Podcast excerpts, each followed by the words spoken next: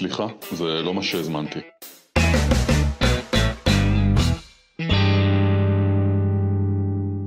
שלום לכולם, אנחנו בעוד פרק בפודקאסט, סליחה, זה לא מה שהזמנתי, והפעם טל, אני חושבת, נתן לפרק שם מיוחד וגם מזכיר לנו כמה אנחנו זקנים. כן, הפרק נקרא רפי, תרגש אותי. תרסומת מסוף שנות התשעים? כן. קפה, מה לקפה ולמה שאתה רוצה לדבר עליו? היום אני רוצה לדבר על רגשות. רפי, תרגש אותי. כן. זה פודקאסט שאני מתעכב איתו כבר לא מעט זמן, כי זה, זה הר גדול לטפס עליו, ההר של הרגשות. זה נושא אדיר, והרעיון להכניס אותו לפודקאסט הוא, אם אנחנו ברגשות, הוא קצת הלחיץ אותי. אז אני לא יודע אם זה יהיה פודקאסט אחד שיטפל בנושא הרגשות מההתחלה ועד הסוף, או אולי זו טעימה ויהיו אחר כך עוד כמה כאלה. אבל רגשות זה דבר שמאוד מאוד חשוב לעסוק בהם, מהסיבה הפשוטה שאיכות החיים שלנו היא בעצם תוצאה ישירה של איך אנחנו מרגישים. איך את מרגישה אלימור, אני מרגישה מדהים, איך אתה מרגיש טל, אני מרגיש זוועה. איכות הרגשות שלנו קובעת את איכות החיים שלנו. יש הרבה מאוד תפיסות וגישות ומערכות יחסים בינינו לבין הרגשות שלנו, ש... איך, אם נאמר את זה בעדינות, מחריבות את חיינו. זה מתחיל, כמובן, יש לזה הרבה מאוד פנים. אני חושב שהמקום הראשון הוא כמובן מקום של חינוך. המקום הזה שכתינוקות עוד מותר לנו, כילדים כבר מצפים שנצא מזה, כנערים כבר במת הילדה, וכגברים בוא תהיה גבר. כלומר, זה רעיון גם מגדרי, יש מערכת יחסים שונה עם רגשות, מה מותר ומה אסור לגברים ולנשים, לילדים ולילדות, וזה גם עניין של התבגרות, כשככל שאנחנו מתבגרים, מצפים מאיתנו להיות פחות רגשיים, ומצד שני המחיר הוא שאנחנו פחות מרגישים. רוב האנשים שמגיעים לסדנאות מצפים ורוצים להרגיש ורוצים להיות מחוברים, ורוצים לחוש אינטימיות וזוגיות בריאה ולחיות את החיים ולטרוף אותם, ומצד שני, כשהרגשות צפים, לאו דווקא הרגשות הקלים, הרגשות המורכבים ביותר, רובנו נכנסים להיסטריה, עושים הכל כדי לברוח מהם. אז בעצם אתה אומר שיש לנו לגיטימציה בתור ילדים, ומצופה מאיתנו, מעצם היותנו שייכים למגדר מסוים להביע רגשות. אני פעם דיברתי עם פסיכיאטר, עם דוקטור גיל זלצמן, והוא אמר גם שבנושא של התאהבות יש לגיטימציה לתת לרגשות לפרוץ. יש לגיטימציה לרגשות הנאצלים לצאת החוצה, אבל הרגשות הפחות מכובדים, יש פחות לגיטימציה לצאת החוצה. אז אמרנו, יש ציר אחד, אני מניח שיש עשרות צירים, אבל יש ציר אחד שאמרנו שהוא מגדרי, אם תרצי, וציר של גיל. אין, אין לגיטימציה, יש לגיטימציה. הציר השני קשור במידה מסוימת דווקא לשאיפות יותר נאצלות שלנו. כלומר, הילד שלנו בוכה, או הילדה שלנו בוכה, או שהוא עצוב או מתוסכל, ואנחנו רוצים לעזור לו. אז באינסטינקט שלנו, מה שאנחנו עושים זה מנסים לחלץ אותו מהרגשות הקשים האלה. אל תבכה, לא קרה שום דבר, או קצת שיפוטי, מה אתה עושה סיפור, או לא מכל דבר צריך להיעלב, או מה הוא בסך הכל כבר אמר, או בוא אני אגיד לך מה צריך לעשות, או בוא תצא לרוץ ותצא מזה, או בואי תאכלי משהו, או בוא תאכל משהו. כי לי קשה כהורה להתמודד עם הרגשות האלה, או כי זה מציף בי משהו, או כי אני רוצה לשמור עליו? זה קורה פעמיים, פעם אחת. קשה לנו, אם יש לנו לב טוב, לא לכולם יש לב טוב, אבל אם יש לנו לב טוב, זה מצחיק, אבל זה לא מצחיק, כי בהרבה משפחות אה, מופנית שנאה כלפי רגשות חלשים, אה, דיכוי, ביטול, בוז, זלזול בילדים שיש להם רגשות אה, של חולשה, וחולשה בכלל נתפסת כ, כמשהו שאתה תהיה חלש, אוכלו אותך, אז ההורים אוכלים את הילד. זה קורה פעמיים, פעם אחת בצד המיטיב, אני לא רוצה שהילד שלי יסבול, ואני מנסה להוציא אותו כמה שיותר מהר מהרגשות האלה. בהמשך נדבר על המחירים של זה, וגם נדבר על איך יוצאים מזה. אבל צריך רגע להבין שהרעיון הזה שאני מנסה להיטיב מהילד ואומר לו, טוב, אתה עצוב כך גלידה, אז אחד, אני אומר לו, הרגע של העצבות רגש מסוכן ועדיף שתתרחק ממנו, או זה בכלל רגש שעדיף להתרחק ממנו, ובית הפתרון הוא אוכל. והנה לך נתיב ברור להפרעת אכילה רגשית, שבכל פעם שיש רגש בעייתי, אני לא מומחה בתחום הזה, אבל הקורלציה, החיבור ברור. ופעם שנייה, ולא בכך מנוגדת, הרבה פעמים זה הולך ביחד, זה שמכיוון שלי יש קושי אמיתי, בגלל האופן שבו אני גדלתי, לתת מקום או לחוות רגשות שקיימים בי, אז בכל פעם שהרגשות האלה מופיעים אצל הילד שלי, אני מנסה לחבות אותם שם כדי לחבות אותם אצלי. כלומר, אם את כילדה חווה חוסר אונים או דחייה, וחוויית חוסר האונים או הדחייה אה, היא בלתי נסבלת גם עבורי, אז אני אחבא אותך כדי לחבות אותי. אז הכיבוי הזה, אם אני בצד המואר של הירח, זה לנסות לשעשע אותך ולהוציא אותך מהמקום הזה, לתת לך איזה עניין אחר, ואם זה במקום הפחות אה, חיובי, אז אני נכנס בך ברבק על זה של מה את כזאת היא אה, סמרטות. ואני כועס על זה שאת אה, נעשית חלשה, כי אני לא מסוגל להכיל את החולשה שלי. כך או כך, אתה מנסה לחבות את הרגש הזה אצלי. נכון, אנחנו, אנחנו, ו- אנחנו עסוקים אה, באופן קבוע בלברוח לברוח מהרגשות השליליים. עכשיו, למה זה... אני, אני אתן רגע עוד סיבה ללמה אנחנו בורחים מרגשות, אולי סיבה עמוקה יותר, מעבר למגדר ולחינוך ולקושי של ההורים שלנו לחוות אותנו, או העובדה שהם מנסים להסיט אותנו למקום יותר שמח. בנוסף לזה, במקום היותר עמוק, לכל אחד מאיתנו, וזה דיברנו על זה קצת בפרקים הקודמים, יש uh, סדרה של חוויות ילדות שעוררו רגשות מאוד בעייתיים כשהיינו ילדים, ואנחנו... Uh, החלטנו לא להרגיש אותם יותר. קראנו לזה מצדה, אמרנו שלכל בן אדם יש בילדות שלו, יש חוויית ילדות אה, מכוננת. אמירה פנימית שאומרת, פעם מצדה נפלה, נגיד אני ננטשתי, או איבדתי שליטה, או whatever, שנית מצדה לא תיפול. ואמרנו, התכלית של האסטרטגיה הילדית היא למצוא דרכים כדי לא לחוות את חוויית הילדות הנוראית הזו שוב. אמרנו שהתודעה הריאקטיבית אומרת, פעם מצדה נפלה, זה היה נורא. אני ננטשתי, אני נעזבתי, אני הושפלתי, או סתם לא ספרו אותי, או לא היה מקום להביע את הרגשות שלי, או לא משנה מה. שנית מצדה לא תיפול, what should I do? כלומר, בעצם האסטרטגיה הילדית, התכלית העמוקה שלה, היא להימנע מרגשות היסטוריים לא נעימים. עכשיו, זה מוליד שני צירים מאוד מאוד בעייתיים, ו- ואת זה צריך להבין, והפרק הזה הוא מאתגר, כי בסוף זה נושא מורכב מאוד ומעודן מאוד, וצריך להחליט איזה עומק נכנסים וכמה מבהירים את הנקודות. פעם אחת הבעיה היא כזו, כשאני מחליט לחסות עם סמיכה רגשות שליליים, לא לגשת אליהם יותר, הרבה מאוד פעמים אני לא רק מכסה אותם, אני גם מכסה את כל המנעד הרגשי האחר. גם את התשוקה, גם את האהבה, גם uh, את הרגשות החיוביים. כלומר, כשאני מנסה לצמצם את המנעד הרגשי שלי, זה לא עובד one way. זה בדרך כלל משפיע גם על מישורים אחרים. למה זה כל כך חשוב להבין? כי בן אדם שהולך ומאבד קשר עם הרגשות האותנטיים שלו, בן אדם פחות מחובר, זה אומר שהוא מתקשה להרגיש ולהגיד מה הוא אומר, כי הרגשות האלה לא נגישים או לא לגיטימיים.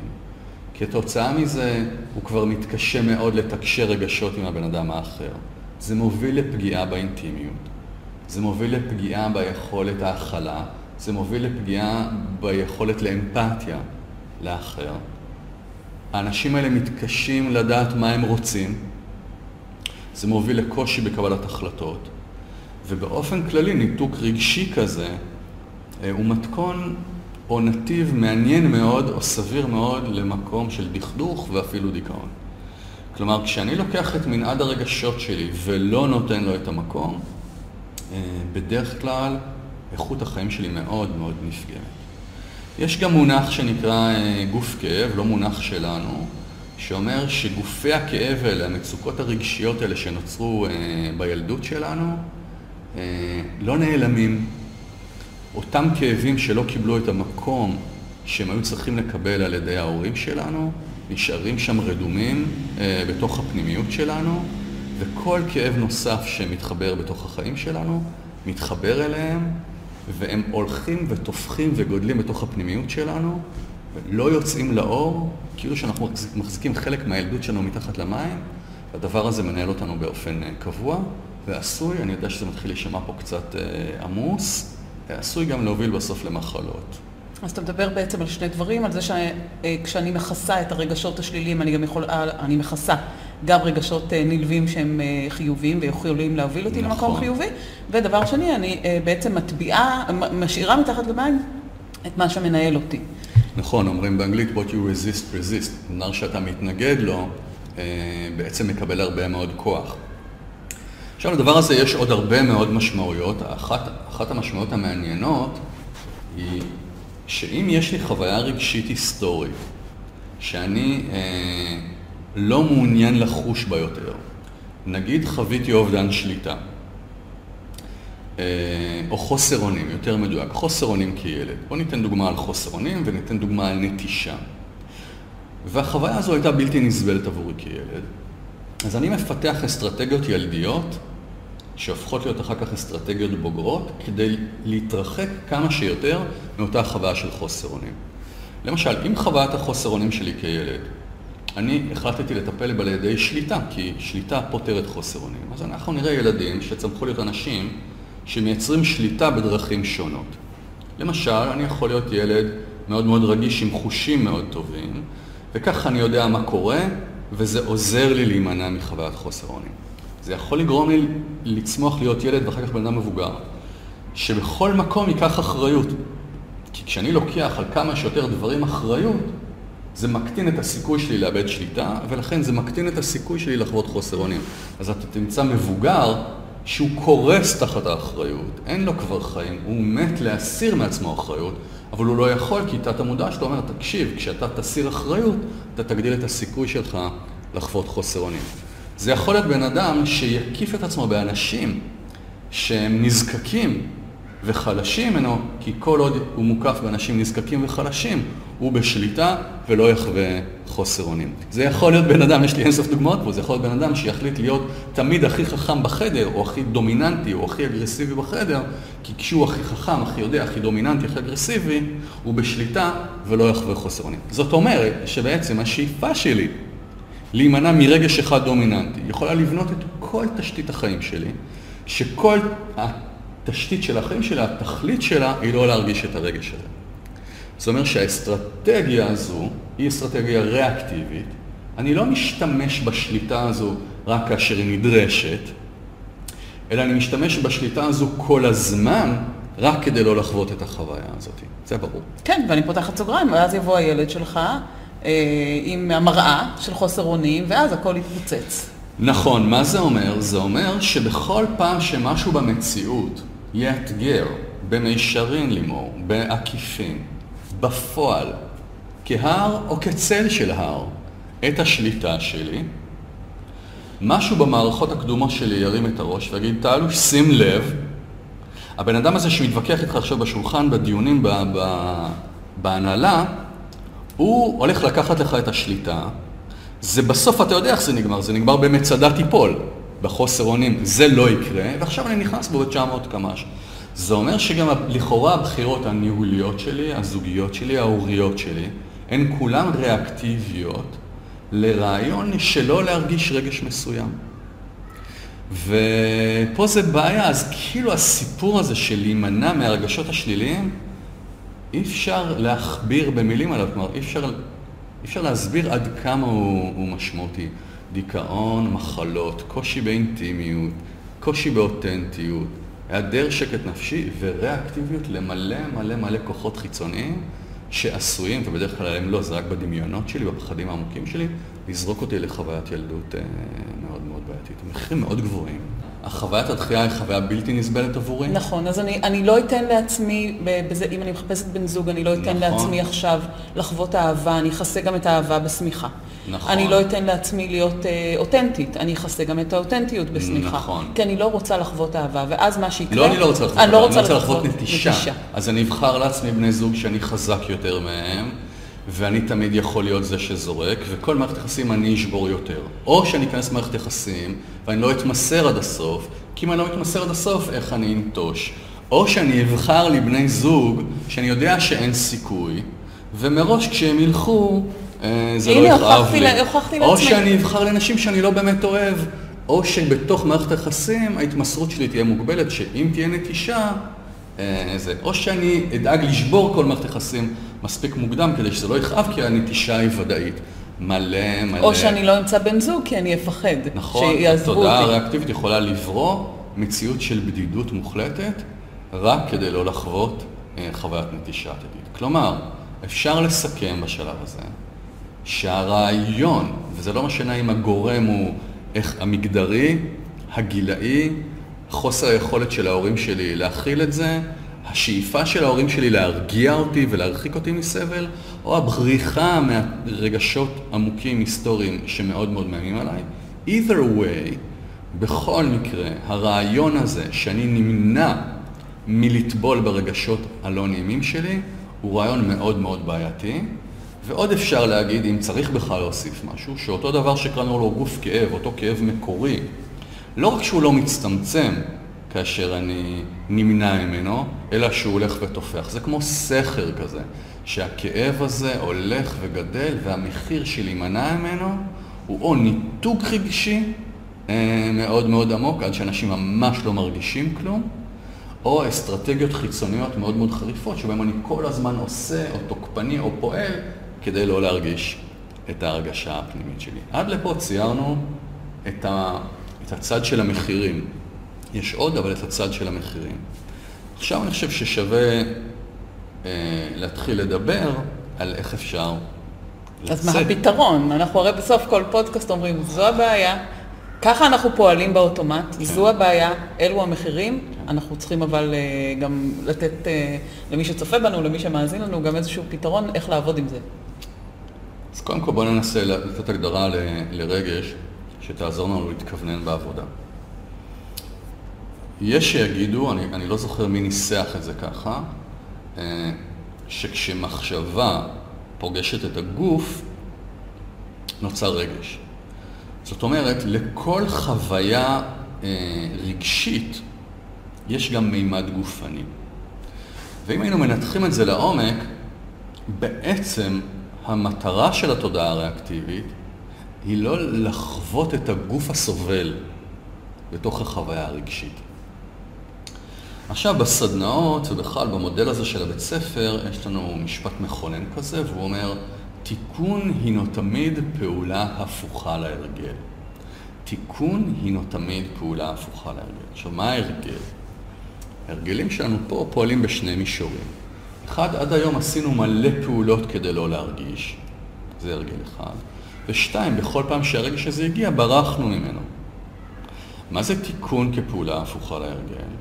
זה אומר שבניגוד לבריחה שעשינו עד היום, פעולות שהובילו לבריחה.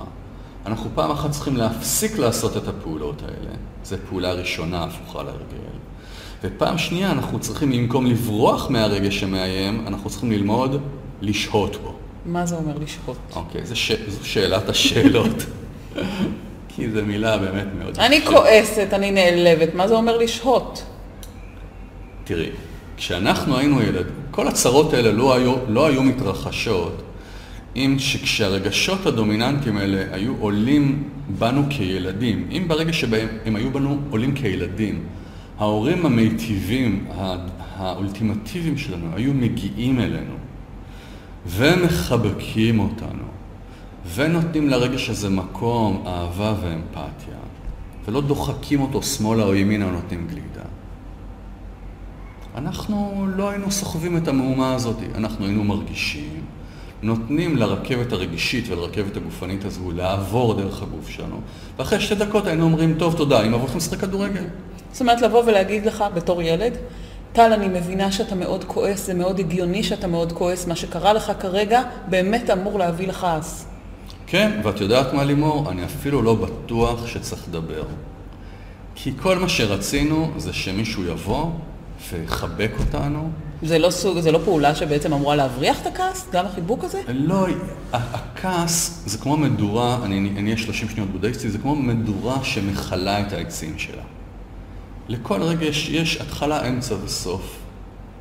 ואם אנחנו היו מחבקים אותנו או נותנים מקום לעלבון שבנו, או לזה שחווינו עצמנו נדחים כרגע לידי מישהו, או להיסטריה שהיינו בה, היינו מבינים שהרגש הזה הוא לגיטימי, ואנחנו ראויים לאהבה גם כשאנחנו מרגישים את הרגש הזה. זאת אומרת, ילד היסטרי ראוי לאהבה, או ילד בהיסטריה הוא עדיין ילד אהוב. ילד דחוי, כשהוא חווה חוויית דחייה, הוא עדיין ילד אהוב. אתה וחוויית הדחייה שלך עדיין ראויים לאהבה. זה מה שאנחנו פספסנו במערכת היחסים הפנימית שלנו. ולכן תיקון, והאבסורד הוא, וזה, וזה טרגי, וזה אנחנו רואים בסדנות כל הזמן. לא רק שיש בנו כעס על זה שאנחנו כילדים לא קיבלנו את היחס הראוי לרגשות הקשים שלנו, מילא זה, אלא שאנחנו כל ימי חיינו הימים, וכל ימינו חיינו הלילות, שלושים, ארבעים, חמישים שנה, ממשיכים לתת לחלקים הפנימיים האלה שלנו את אותו יחס שקיבלנו. זאת אומרת, לא לגיטימי לחוות את זה. כן. בדיוק כמו שקיבלנו כשהיינו ילדים. זה הטירוף. כלומר, אנחנו גם נכעס על ההורים שלנו מאוד, שלא נתנו מקום לרגשות, ולא היו ברגע הזה וברגע הזה, ולא חיבקו ולא הכילו ולא זה.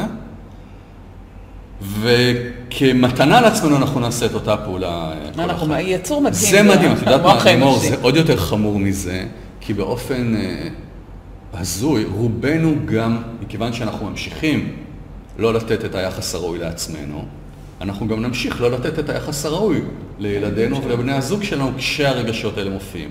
זה ממש אבות אוכלו בוסר ושיני בנים. אני חייבת להגיד שהיום אני הולכת אה, אה, לקחת את זה איתי, את, okay. את לתת לגיטימציה לרגשות השליליים. אוקיי, okay. אז יש לנו איזה משפט, ואני תכף אפרק את זה לפרקטיקה, שברגע שאני אהיה מסוגל היום כבן אדם מבוגר, טל בן חמישים וקצת, לתת לילד שבי, כשהוא מרים את הראש עם הרגשות שלו, את היחס שהוא היה זקוק לו, אז כשהוא היה ילד, אנחנו נרפאים. כלומר, אם אני אהיה מסוגל לתת לרגש הזה שצף היום בגיל חמישים, כשהוא מרים את הראש, את אותו מקום כבוד, אהבה ואמפתיה, להם הוא היה זקוק כשהוא היה בן חמש, המערכת נפטרת. כי כשאני משנה את מערכת היחסים הפנימית שלי עם עצמי, אני גם משנה את מערכת היחסים שיש לי עם העולם.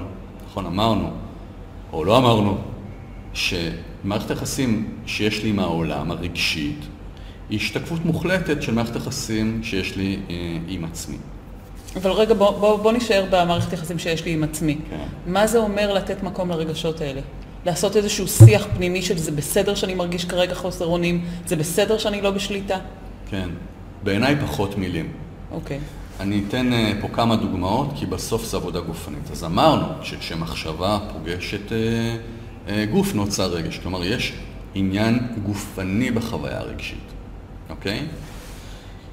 ואנחנו רוצים לעשות, להגיד שתיקון אינו פעולה הפוכה להרגל. אני חוזר על זה בכוונה, כי ההרגל הוא לברוח מהחוויה הגופנית, והתיקון הוא לשהות בחוויה הגופנית, לא להתנגד לה, לקבל אותה. בואו ניתן דוגמאות גולמיות כדי, ו- ונתפתח איתם עד לרגע הרגשי. מה זה להתנגד לחוויה הרגשית? כשאת עושה מסאז', אני מקווה שזה קורה לך מדי פעם, והמטפל או המטפלת לוחצים חזק, ואת נסגרת כי זה כואב, אז זה מאוד מאוד כואב לך. כי את מתנגדת לרגש הגופני, לחוויה הגופנית. עוד כשהמטפל אומר לך, לימורי, תנשמי רגע תרפי, את משחררת את ההתנגדות. את אומרת, הפעולה היא פעולה מיטיבה, אני נפתחת לזה, והוא נכנס יותר עמוק, וזה פחות כואב. כלומר, העובדה שאני מפסיק להתנגד לחוויה גופנית, גורמת לכאב להצטמצם. דוגמה אחת. דוגמה שנייה, נגיד יש לי אמבטיה של מים רותחים או חמים מאוד. אם אני מנסה כולי להיכנס אליה, מיד אני אקפוץ החוצה, כי השוק הוא חזק מדי, ויש פעולה ריאקטיבית, יש סבל, זה לא נעים, אני בורח. ככה אני גם חווה רגשות. יש סבל גופני, זה לא נעים, אני בורח. אבל אם אני יודע שאמבטיה היא דבר טוב עבורי, ואני רוצה לשהות בה, כי זה ירפא אותי, אז אני אכניס את קצה הבוהן, בוהן זה למטה? הבוהן, תמיד בלבל בין בוהן לאגודלת, לא יעזור. ונותן לבוהן להיות עשר שניות בתוך המים החמים, והבוהן מסתגלת. אז אני מכניס את כף הרגל, וכף הרגל מסתגלת. ואחרי עשר דקות אני כולי אה, שקוע בתוך המים, וכל הגוף שלי מסתגל. ואין לי שום סיבה לברוח יותר מהמים החמים. ככה אנחנו רוצים לעבוד עם הרגשות. אנחנו רוצים להיות מסוגלים לשכב באמבטיה הרגשית שלנו,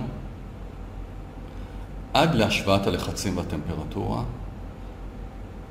עד שיעבור רגע שבו אנחנו נגיד, אני מסוגל לשהות בחוויה הרגשית הזו שכל כך איימה עליי, כל כך הרבה שנים, ווואלה, זה בכלל לא נורא.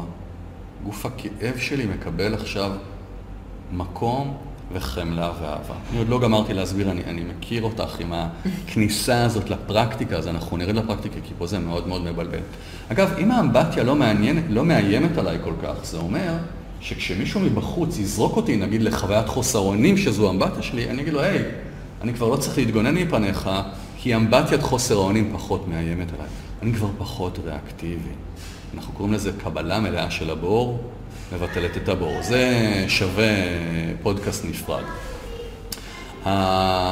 הרעיון הוא שכאשר אני חווה חוויה גופנית רגשית מאתגרת, נגיד מאוד מאוד נעלבת מאמא שלך, כי פירשת את מה שהיא אמרה, כי היא לא חושבת שאת טיפשה.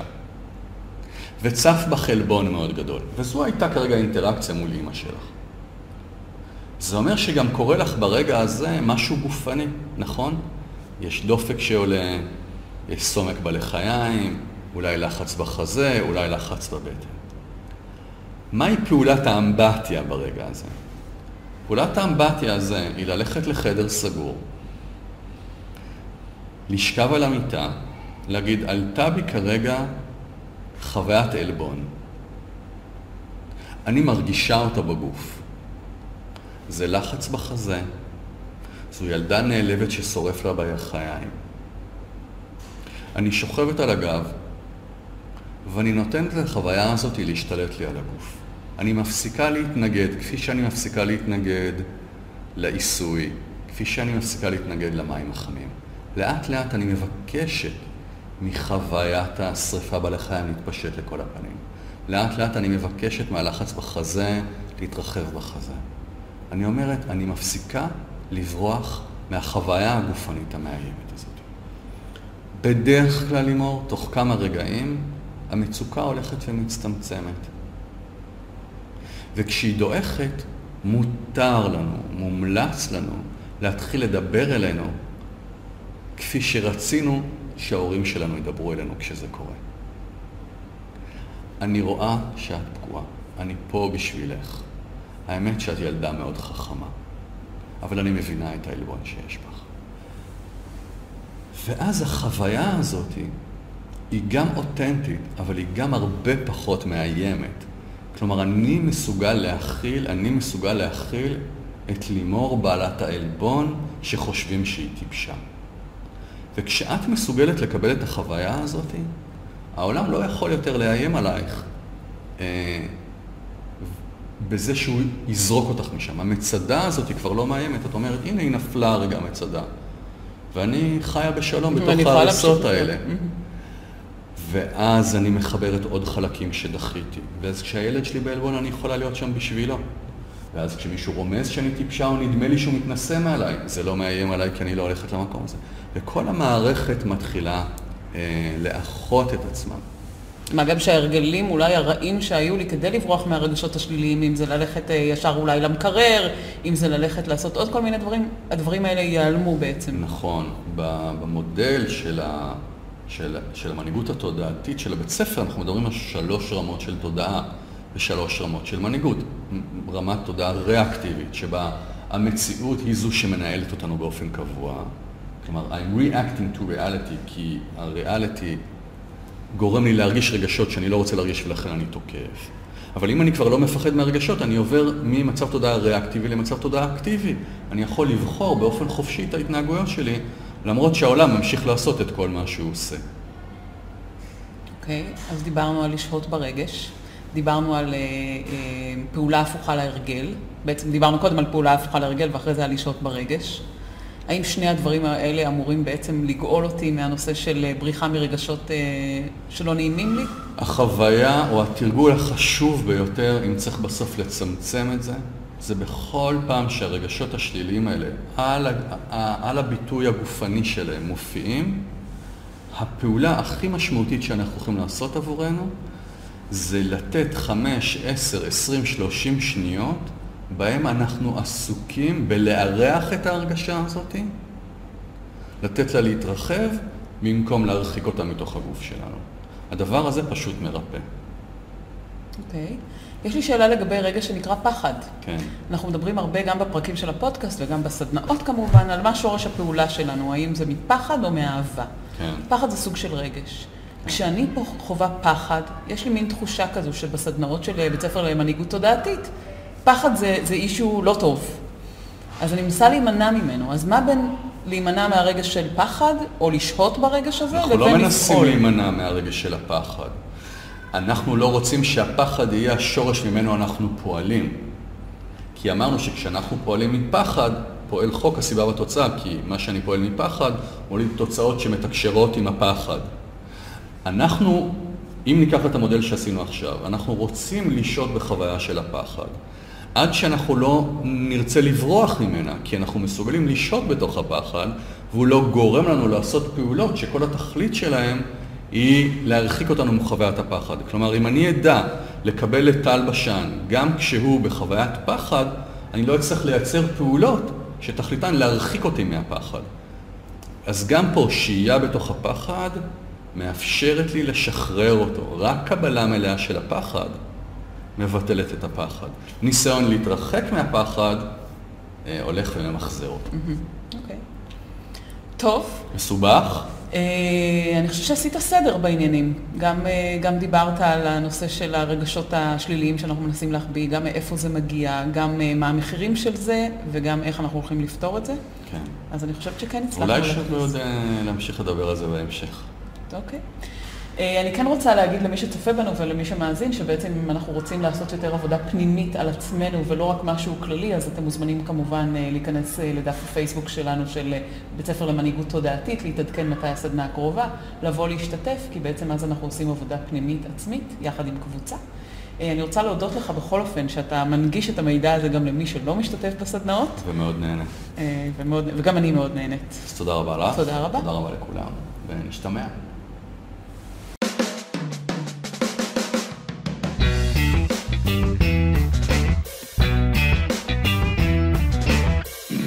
סליחה, זה לא מה שהזמנתי.